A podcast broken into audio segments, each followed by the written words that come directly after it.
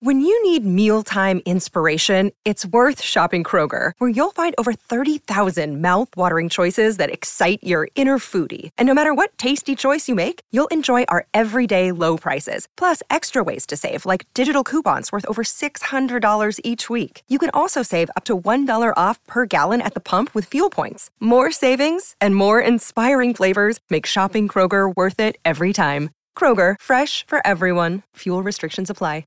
Hey, Frank Morano, what about Al Sharpton's contention that uh, the way they're treating Eric Adams may pave the way for the next Rudy Giuliani?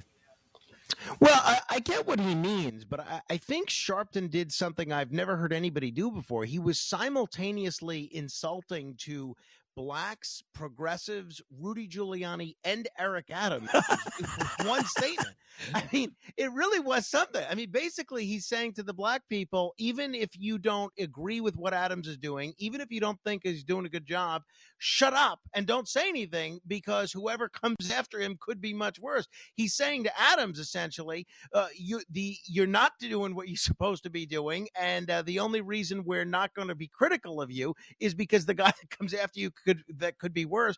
Obviously, he's describing Giuliani as this worst case scenario, uh, but But uh, I think he does have a point in that the constant drumbeat of attacks from Adams from the left, and you saw this on the front page of the New York Times on Friday, where they're blaming him for the Democrats' losses in New York, which is just insane.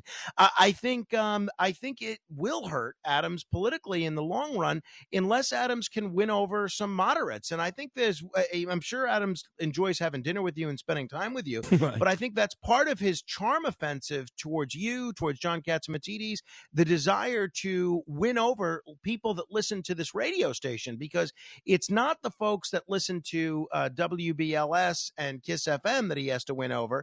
It's folks that listen to this radio station. Well put. Frank Morano, of course, does an amazing job. Tremendous radio host. Other Side of Midnight.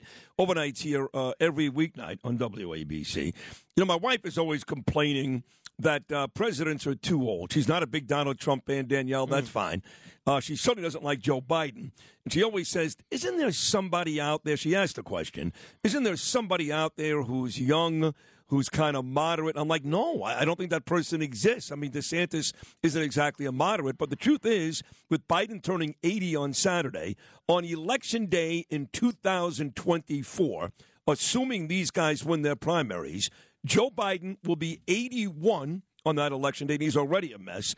And Donald Trump will be seventy-eight. Those are two old guys right there, Frank.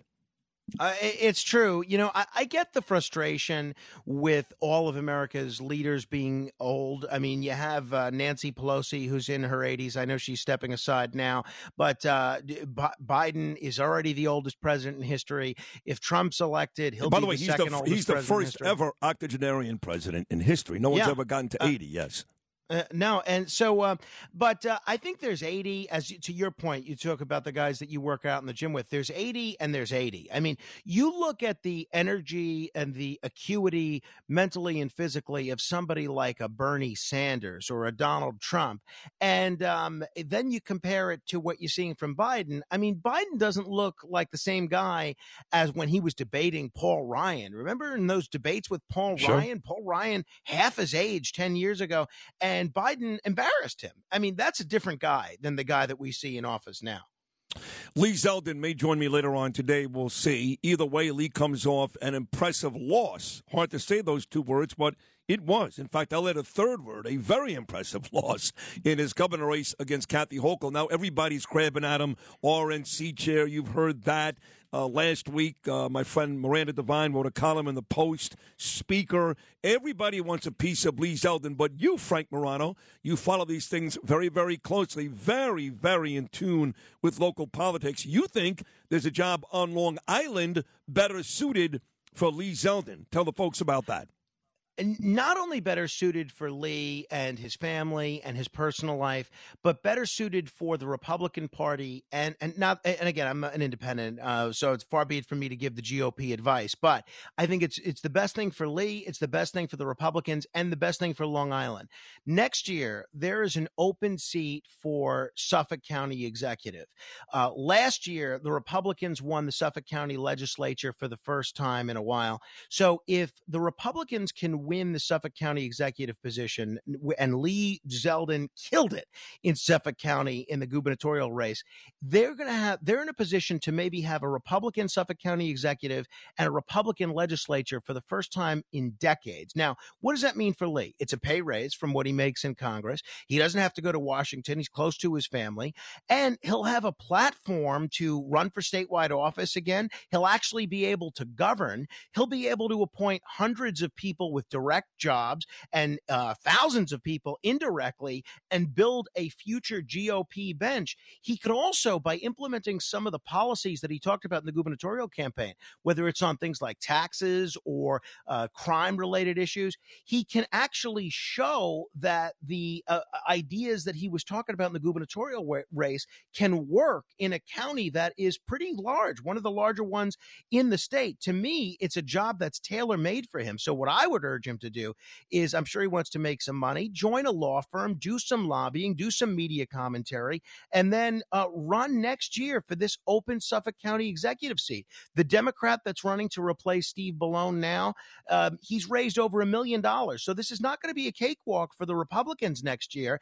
Uh, Zeldin wins this race going away if he runs for Suffolk County executive as a Republican. You know, the, if he takes this R N C job or seeks this R N C job, Sid, basically it's it's a disaster waiting to happen, meaning not it's a it's a bunch of headaches. Not that he wouldn't do a great job, but do you think that it really matters who the chairman of the R N C is? Oh, God, is it no. going to affect no. uh, whether the Republicans win the presidency in, in twenty twenty-four? No, it's going to come down to who the Republican nominee is. I, I think it, it and the positions that he'd have to defend on cable news and so forth uh, as the R N C chairman, I think it make it very difficult for him to run for uh, office in New York again. Right. Uh, meanwhile, if he could do a great job as Suffolk County executive, he, I think, would be well positioned to run for governor again, maybe run for U S Senate.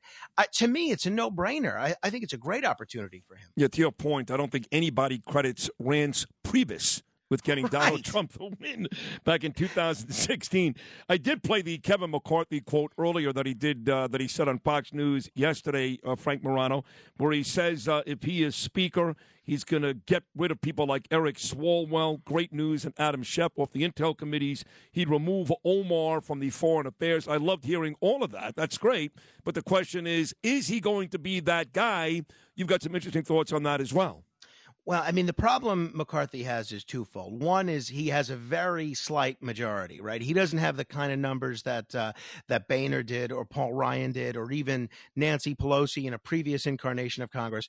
And he's got thirty-one people that voted against him to uh, lead the G O P. Now, some of those people, um, so figure they have two hundred twenty-two seats. So that means he can lose up to four. Some of those people say they're not going to vote for him, uh, period, in the vote for speaker. Folks like Matt Gaetz and uh, and others, the former head of the Freedom Caucus. So uh, the question is, can he get the votes to become speaker? Now, I, I don't know the answer to that, but the problem is he's got all these very tenuous coalitions he's going to manage. He's got the far right uh, faction, people like Marjorie Taylor Greene and folks that he has to keep, Jim Jordan, who are going to want to have nine thousand investigations a day of, uh, you know, who Hunter Biden's third grade teacher was and so forth. But he also has these Republicans that have won in districts that Biden won big. Folks like Mark Molinaro, uh, folks like, uh, you know, Mike, uh, you know, uh, Lawler. You know, Lawler. Yeah. You know, th these are these are folks that can't afford to go scorched earth if they ever hope to be reelected. So it's a very delicate balancing act for him.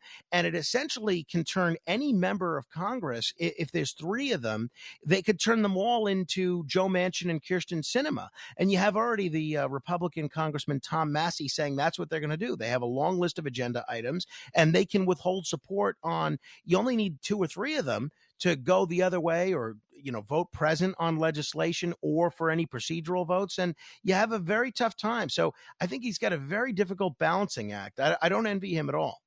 You're working on Friday? Well, I'm working a double shift on Thanksgiving. So I think not only am I doing my show, oh but I think God. I'm doing the four hours of, oh uh, of the morning show, oh which you can God. imagine how pleased my wife is about that. What kind of, oh, I don't know what to say. Rachel's got to be so furious. How old is Carmine? Uh, he will be one on Friday. Oh, his first Thanksgiving, and his father's not going to be there. Well, so it's it's very funny because uh, we, I was going to try and do the show from home on Thanksgiving, yeah. and it started out me, at, at, you know, poised. To, this is how good of a negotiator I am, Sid, is uh, be, me being poised to ask for that. And then it became, all right, well, not only can you not do the show from home, we want you to do eight hours instead of the usual four. Ah, but uh, hey, you're, you're, at, least, at least I have a job to uh, be able to do that on the radio. Yeah, but they should. Uh, but they shouldn't ask you to do that. It doesn't matter. At least you have a job. You're a talented guy. You, you don't see that's that's where we go wrong, guys like you and I. Thank God we got a job. Nonsense. You don't think somebody else? I mean, you're, you're a very, very talented guy. And uh, well, you, shouldn't thank be work, you. you shouldn't be working on Thanksgiving. That's a whole other story. Listen, uh, great job here today. Thank you for hopping on. Your your uh, overnight show is fantastic. You're one of the smartest guys I know.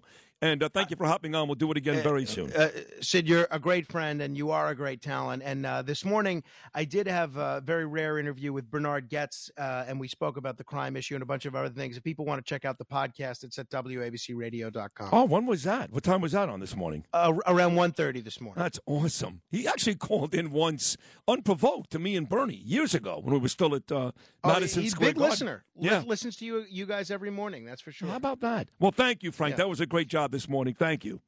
Thank you. I will talk with you soon, and uh, I'll see you on Thanksgiving Eve.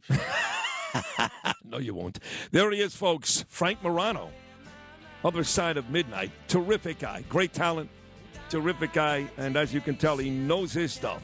This is Greg Kelly for Priority Gold. What does it mean to be America's precious metals dealer? It means that you're in touch with the hearts and minds of those who love this country, value our freedom, and want to protect the future. Priority Gold is that precious metals dealer. They've helped thousands of Americans back their retirement with solid gold and silver. Call Priority Gold at eight eight eight, five oh six, six four three nine. Receive free shipping, free storage, a free investment guide, and one of the best purchase experiences in the industry. Call now or go to priority gold dot com.